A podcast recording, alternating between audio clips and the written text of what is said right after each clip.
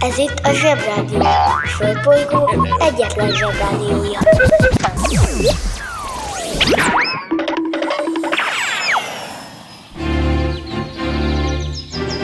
Zsebrádió! A következő műsorszám meghallgatása csak 12 éven aluli gyermekfelügyelete mellett ajánlott. Hello, bello, kedves zsebzsebik! Ez itt a Zsebrádió január 23-ai adása.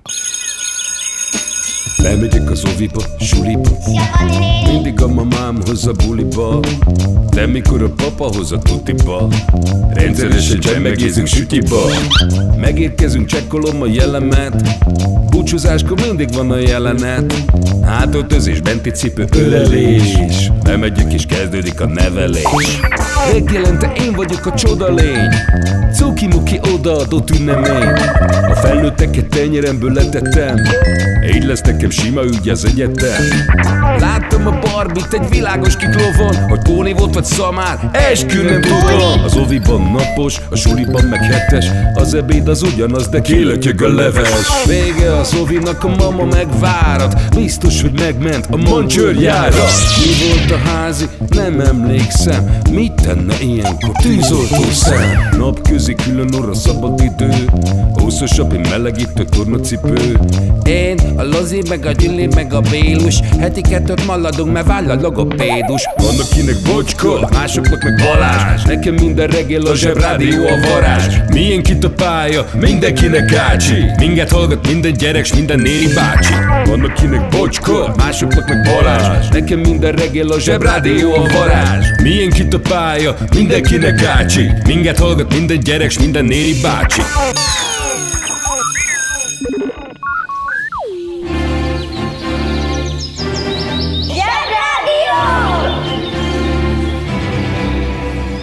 Zsebrádió. Hihetetlen dolgok, hihetően. Különös dolognak tartom, hogy nincsenek például olyan köztéri szobrok, vagy az épületek oldalán olyan domborművek, amik azt ábrázolják, hogy a nagy elődeink, meg az uralkodók, vagy a költők, meg a hadvezérek éppen elhozzák a gyereküket az oviból, vagy a suliból, mert szerintem azért érdekes lenne Napóleon abban a háromszöglekű kalapkájában, egy babakocsival, amikor kifri véget ad a kis második Napóleonnak, vagy egy olyan szobor, vagy festmény, amikor Mátyás király megérkezik, persze mögötte fekete sereggel, például a ritmikus sportgimnasztika edzésre, hogy a, elhozza a kis Mátyás királylányt. Na, na ez az első jó hír, amit hallottam. Sajnos a helyzet az, hogy mostanában ezek a köztéri szobrok, meg a képek, meg a festmények, meg a fotók elég unalmasak, mert általában azt ábrázolják, hogy egy kabátos illető valahova mutat, vagy kezet fog, vagy mosolyog. A legcikibb az, amikor egy politikus belenéz egy nagyítóba a gyárlátogatáson. Az nagyon kínos. Pont mind a panoptikumban, a Madame Tussaudsnál, amiről már ezerszer megbeszéltük, hogy mennyire béna, mert nem is lehet felismerni, hogy ki az, vagy pedig olyan buta arcot vág, mint egy édességről álmodozó rendőr a konditeremben. Biztos vagyok benne, hogy az eljön az az időszak, amikor Magyarország egy rendes gyerekbarát ország lesz. Ez persze az kell, hogy itt a Zsebrádióban az összes elrontott felnőtt dolgot megjavítsuk, persze közösen. Szóval eljön az az idő, amikor a felnőttek és a gyerekek egyenlők lesznek, mert a felnőttek is mernek majd kíváncsiak lenni, a gyerekek meg mernek majd okosak lenni. Na, na ez az első jó hír, amit hallottam. Szóval, ha eljön ez a Magyarország, akkor biztos vagyok benne, hogy le fogjuk cserélni a címert egy olyanra, ami ezt az egész okosságot jellemzi, meg a kíváncsiságot, és jól kifejez minden, és persze lesz szimbolikája, úgyhogy szerintem a címer majd legyen az, hogy mosolygó mókus belenéz egy mikroszkópba. Persze a piros-fehér-zöld az marad. Már csak azért is időszerű lenne valami kis módosítás, mert a mostani címer az a Szent Korona. Az meg csak egy emberé lehet, szemben a mikroszkoppal, ami meg lehetne mindenkinek. Egyetértek az előttem szólóval.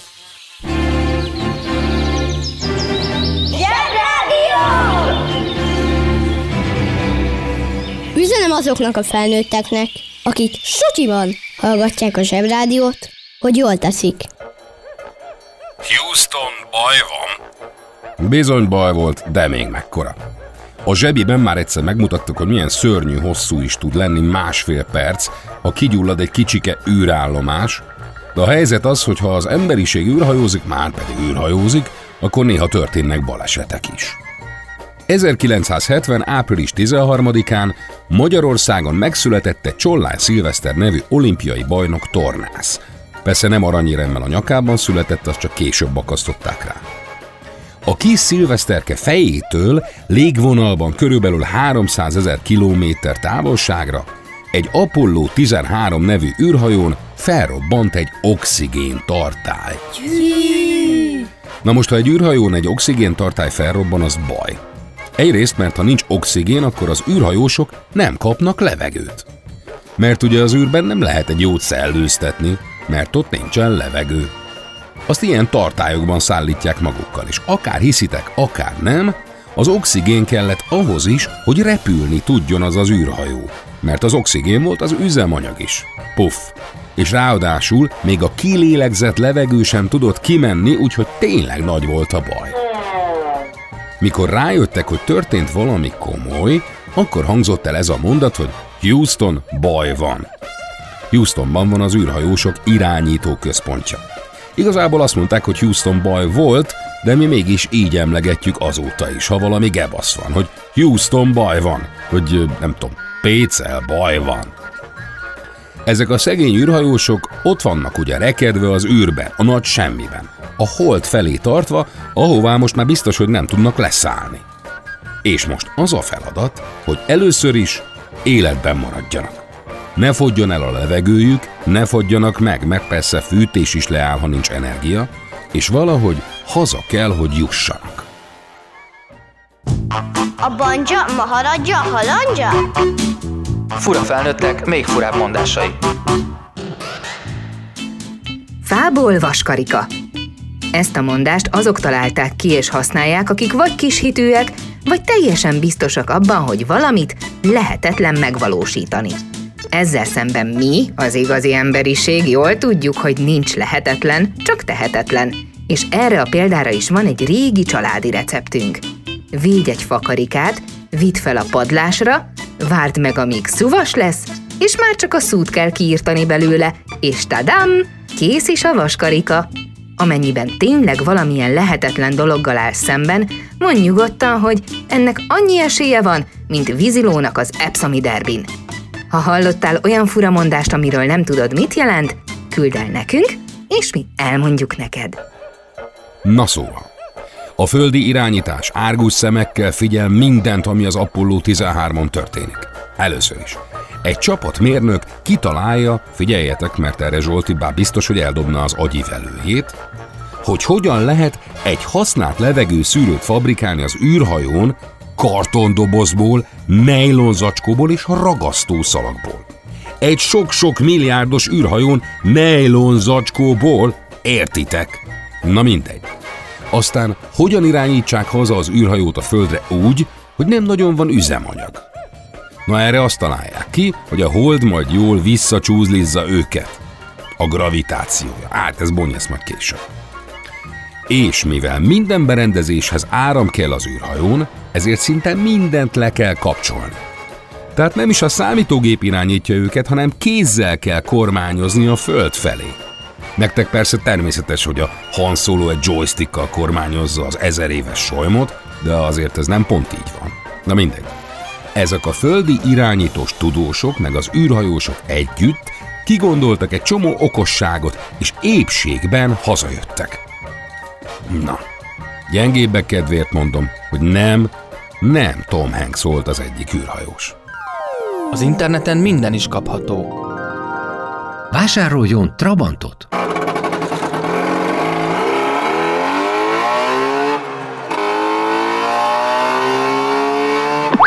A Trabant kitűnő szórakozás, akár baráti összejöveteleken is. A műsorszám Trabant. megjelenítést tartalmazott.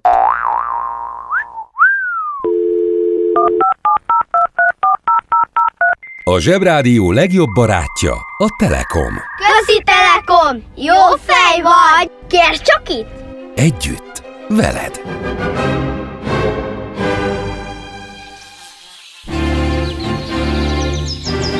Zsebrádió! Zsebrádió. Naponta egyszer, de lehet többször is.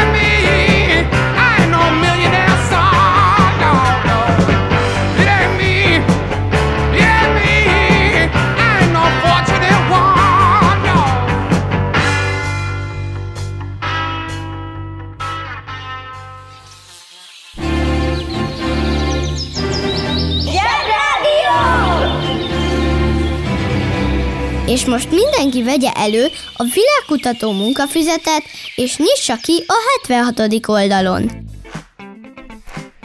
1915. május 6-án született Orson Welles amerikai filmrendező. Általában két dolgot illik tudni róla, ő rendezte a Világok háborúja című rádiójátékot, amitől állítólag a fél ország pánikba esett, mert azt hitték tényleg jönnek a tripodok. De ez csak állítólag volt igaz, igazából nem. És ő volt a Totum Faktum az Aranypolgár című filmben. Ezzel még így rendben is volnánk, csak hogy itt azért másról is szó van. Orson Welles már gyerekkorában rájött arra, hogy ő felnőtt akar lenni, és ha már végre felnőtt, akkor megrendező. 16 évesen otthagyta az iskolát, Amerikából elutazott Európába, és szamár háton bejárta Írországot. Hát bevallom nektek, 16 éves koromban sok minden volt a fejemben, de ez nem.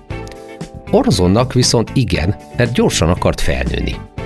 Sikerrel is járt, és 18 éves korában már filmet rendezett, aztán egy évvel később fesztivált csinált Woodstockban.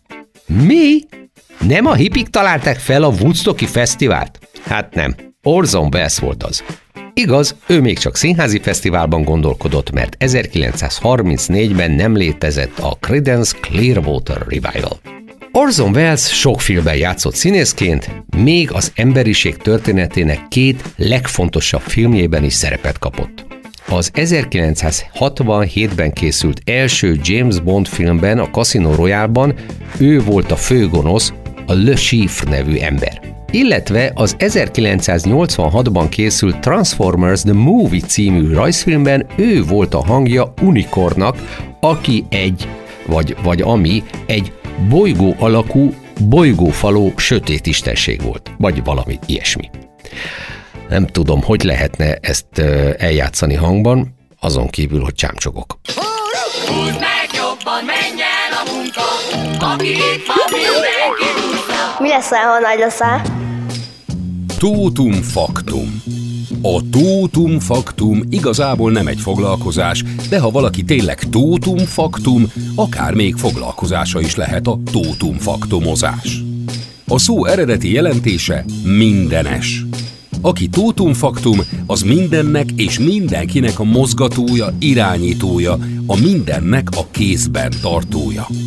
Gondolhatnánk, hogy aki például egy nagy vállalat igazgatója, az már egyben tótum faktum is, de ez korán sincs így. Aki tótum faktum, az okos, ügyes és mindenkihez képest lépéssel előrébb gondolkodik. Minden hozzátartozik, mindenre tudja a választ, mindenkinek meg tudja mondani, hogy mit csináljon, vagy mit ne csináljon. Tótum faktumnak lenni fárasztó, de jó dolog. Egyszer próbált ki, hát ha menni fog.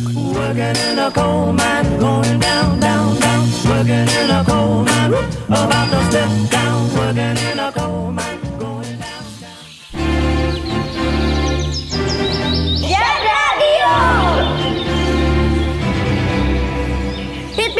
szenzáció! Dübörög a zsebrádió! Kiki csoda, micsoda, mit csinál és miért? Időszámításunk szerint kb. 400-ban, ami egy különös, bohém időszak volt, mert a felnőttek ezt az időszakot arra használták föl az emberiség történetében, hogy elfelejtsék mindazt, amit addig tudtak. Például, hogy a Föld gömbölyű, és 400 körül már inkább úgy tudták, hogy lapos. Emellett még arra is volt idejük, hogy teljes mértékig elfelejtsék a tudomány, a gondolkodó eltmerek által létrehozott vívmányokat, az építészet és a gazdálkodás tudását, és egy teljesen új útra lépjenek. Ezt az utat, volt rá idejük, na, hm, hát kinek mi? Ezt az utat kereszténységnek és keresztény gondolkodásnak hívták, és az idejük nagy részét azzal töltötték, hogy ezt a vallást kitalálják, még jobban kitalálják, és aztán népszerűsítsék. Régen minden jobb volt. Az ilyesmi mindig előfordul, emiatt nem kell izgulni az emberiség történetében. A fejlődés, meg a nagy ipari forradalmak, meg a művészetek mindig előbújnak valamivel, és népszerűsíteni próbálják, hogy az emberek megszeressék, megvásárolják, és nap mint nap boldogan használják. Azt is kell tudnotok, ez nem szükségszerűen valamilyen tárgy, vagy termék, vagy játék. Nem, nem, nem. A világon a legkelendőbb dolgok a különböző hitek. Biztos hallottatok olyat, hogy valaki abban hisz, hogy tulajdonképpen nincs is Covid vírus. Mások meg abban hisznek, hogy a Covid elleni oltásban van valami icipici izé, amit belenyomnak a vállatba az injekciós tűvel, és onnantól kezdve távirányítóval tudnak téged irányítani. Na itt megint gondolkodjunk el egy pillanatra, mielőtt tovább mennénk, de úgy gondolkodjunk, mint a Barnard professzornál, aki ugye átültette a szívet, és pont befért, meg nem lötyögött, meg oda csavarozta, csak meghalt a beteg. Na, szóval ugye van egy ember, aki azt hiszi, hogy az oltásban van az az icipici távirányítós izé, és onnantól kezdve ő, tehát egy amerikai milliárdos, Amerikából fogja távirányítani. Az eszem megáll. No kérem szépen, ahhoz, hogy egy ilyen icipici izét legyártsanak, amivel lehet valaki távirányítani, nagyon-nagyon sokáig kell titokban gyártani az icipici izéket. Aztán titokban bele kell tenni őket az oltásokba, hogy ugye távirányítani lehessen az embereket. Titokban. Tegyük föl egy egyszerű kérdést. Olyan egyszerűt, mint az előbb. És hogy van a beteg? Miért akarna valaki Amerikából távirányítani egy magyar háziasszonyt? Minek? Lássuk be, hogy ennek a hitnek semmi értelme. Ennél sokkal egyszerűbben rá lehet venni bárkit, hogy valami olyasmit csináljon, amit még előtte nem. Teszem, azt tök egyszerű azt mondani, hogy Magyarországot meg akarják támadni a jetik, csak nem látszanak, mert elbújtak. Mert a jetik ilyen ravaszak. És jetikerítést kell építeni, mert ezek a jetik, akik jönnek, mert el vannak bújva, nem jó jetik. Ez egy viszonylag egyszerű dolog, hiszen, mint tudjuk, még soha senki nem látott Yetit. De mégis mindenki tudja, hogy hogy néznek ki, szóval jó róla képzelődni. Csak mondom, hogy a cselekvőképes felnőttek arra használták az elmúlt években a cselekvőképességüket, hogy ezt kitalálják, és el is higgyék. Fú, ez nagyon gáz. Na, ezt a kis rövid előszót azért mondtam el, mert ebben az időszámításunk szerinti 400 körüli korszakban élt és alkotott arany szavú Szent Péter. Fontos megjegyezni, hogy ez nem az a Szent Péterről, akiről a Vatikáni Bazilikát elnevezték, hanem egy másik. Az a sima Szent Péter, ez meg az aranyszavú. Na most ugye az van, hogyha valakit úgy hívnak, hogy aranyszavú Szent Péter, akkor hajlamosak vagyunk azt gondolni, hogy micsoda kitűnő ember lehetett ez a Szent Úr, mert aranyszavúnak hívták, ami nyilván azt jelenti, nagyon szépen tudod beszélni. Minden zavar ért, ráadásul szent lett. Itt azt javaslom, megint gondolkodjunk el egy pillanatra, hogy mit is jelent ez. Nem az a kérdés, hogy szépen beszélte, hanem az, hogy mit mondott. Mint már mondtam, ebben a 400 körüli időszakban sokan azzal foglalkoztak, hogy kitalálják ezt a hitet, ezt a kereszténység dolgot, és ennek a szabályait, majd amikor kész vannak, akkor mindenkinek elmondják, és népszerűsítsék ezt a dolgot, hogy milyen remek. Sajnos ebben a munkában a tudomány, a technika, és úgy általában a tudás, sajnos több helyen ellen mondott a korai papoknak, már annak, amit ők mondtak, ezért ezek a papok, közöttük ez az aranyszarvú úr is csodálatos.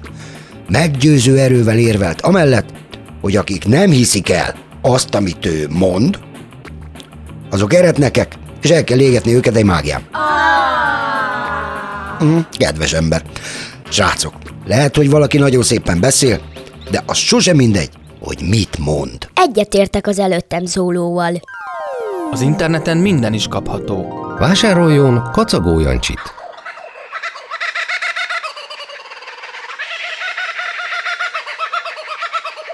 A kacagó Jancsi kiváló szórakozás, akár baráti összejöveteleken is. A műsorszám Kacagó Jancsi. megjelenítést tartalmazott. A Zsebrádió legjobb barátja a Telekom. Közi Telekom! Jó fej vagy! Kérd csak itt! Együtt, veled.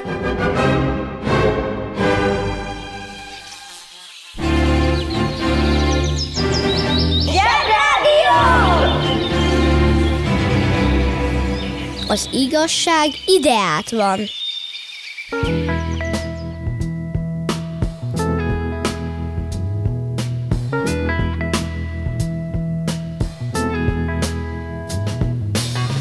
Billy Ray was a preacher's son, and when his daddy would visit, he'd come along. When they gathered around and started talking, Cousin Billy would take me walking. Out through the backyard we go walking. Then he looked into my eyes. Lord knows to my surprise, the only one who could ever reach me was the son of a preacher man. The only boy who could ever teach me was the son of a preacher man. Yes, he. He was.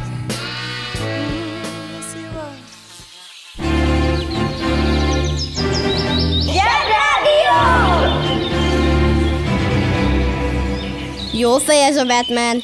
Csak kár, hogy kívül hordja az alsógatyáját. Táviratot közel 200 éve lehet küldeni a postáról, de mivel ezt a kommunikációs eszközt teljes egészében kiváltották a digitális megoldások, így a megléte okafogyottá vált. Ezt a táviratot úgy kell elképzelnetek, hogy bement az ember a postára, megírt egy üzenetet, aztán ezt az üzenetet az adott kor leggyorsabb információ szállító eszközével elvitték egy másik postára, ott pedig szóltak a címzetnek, hogy távirata jött. Az üzenetet szállíthatták lóval, lovaskocsival, galambal, nem azzal. Vitorláshajóval, gőzmozdonnyal, morzéval, telefonnal, vagy bármi egyébben, ami gyorsabb volt, mint egy sima borítékba feladott levél. Kicsit szomorú, hogy a posta ezt most kivezeti, de megértem őket. Én kb. 30 éve adtam fel utoljára táviratot. Szerintem, srácok, csináljátok azt, hogy kérjétek meg aput, anyut, menjetek el a postára, és adjátok fel életetek első és egyben utolsó táviratát. Mondjuk a nagyszüleiteknek. Bár írtó unalmas dolog postára menni, mert a posta egyet jelent a végtelennek tűnő sorbanállással, de egy ilyen első és utolsó alkalmat mindenképpen ki kell használni. Ja, ja, ja.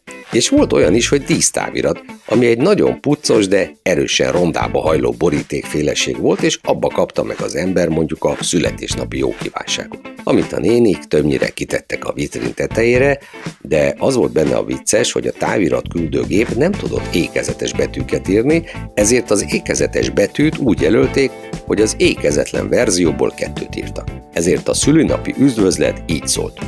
Boldog, születes napot kívánunk az egész család neveben. Na, spúri a postára, hagy örüljön a nagyfater. A világért sem akarom azt a látszatot kelteni, hogy roppant mód értek a történelemhez, de mivel ma van Róma város megalapításának napja, röviden azért emlékezzünk meg róla. A monda szerint a várost Mars Isten két ikerfia, Romulus és Rémus alapította időszámításunk előtt 753-ban. Ez az ikerpár még mielőtt várost alapított volna, egészen kiskorukban nagyon zűrös családban éltek, ezért aztán egy nőstény farkas és egy harkály táplálta őket. Hát nem is tudom, mit tennék szívesebben. Harkálybe egyből pondrókat, vagy inkább farkasanyatejet. Főzik-e só? Ott főzek ma magamnak, ott főzek ma magamnak. Háromféle kaja van. Leves, második, finomság. A fura nevűeket meg el is magyarázzuk nektek. Mi lesz ma a kaja? Hemendex, Emendex? Nem Hemendex, hanem Ham and Eggs. Magyarul sonka és tojás. Ez egy második, amit leginkább reggelire szoktak enni. Valójában szerintünk egy népszerű kéziszerszámról kapta a nevét, amivel sötétben is lehetett tenni. Ja, akkor nem kérek.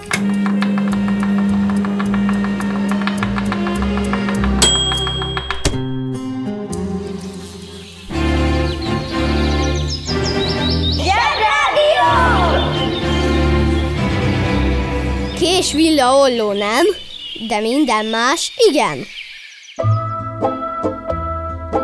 Ki ünnepel? Mit ünnepel? Hogy ünnepel?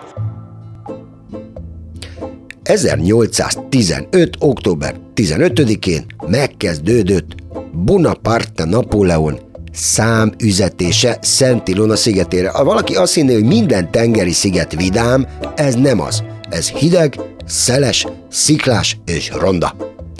Erről Napóleonról egyébként már többször beszéltünk, egy hadvezér volt, aki kezdetben nagyon jól csinálta a dolgát, aztán utána meg nem. Vele kapcsolatban mindenképpen meg kell, hogy jegyezem, hogy volt egy kifejezetten vacakul alakult csatája egy Waterloo nevű helyen Belgiumban.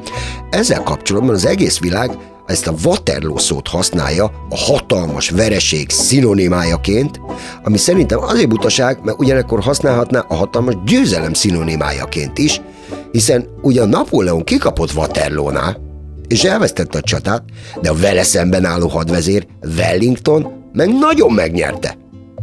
Nem értem. Hát miért kell ilyen negatívnak lenni? Van nekünk is ilyen Waterloo, csak Mohácsnak hívják, ahol nagyon lezakoztunk a törököktől. Annyira kikaptunk, nem úgy hívjuk az eseményt, hogy írtó ciki mohácsi szívás, hanem egyenesen úgy, hogy mohácsi vész. Kedves szülő! Kérjük, ellenőrizze a szakterületet, hogy tartózkodik-e ott önhöz tartozó kiskorú. Amennyiben nem, úgy ön a mai pályát sikeresen teljesítette. A következő szintre léphet. A következő szint neve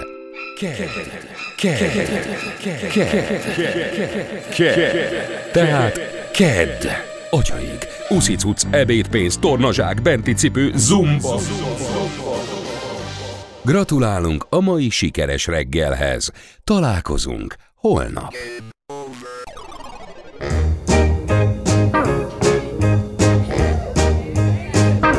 I'm so happy to be here tonight. So glad to be in your wonderful city.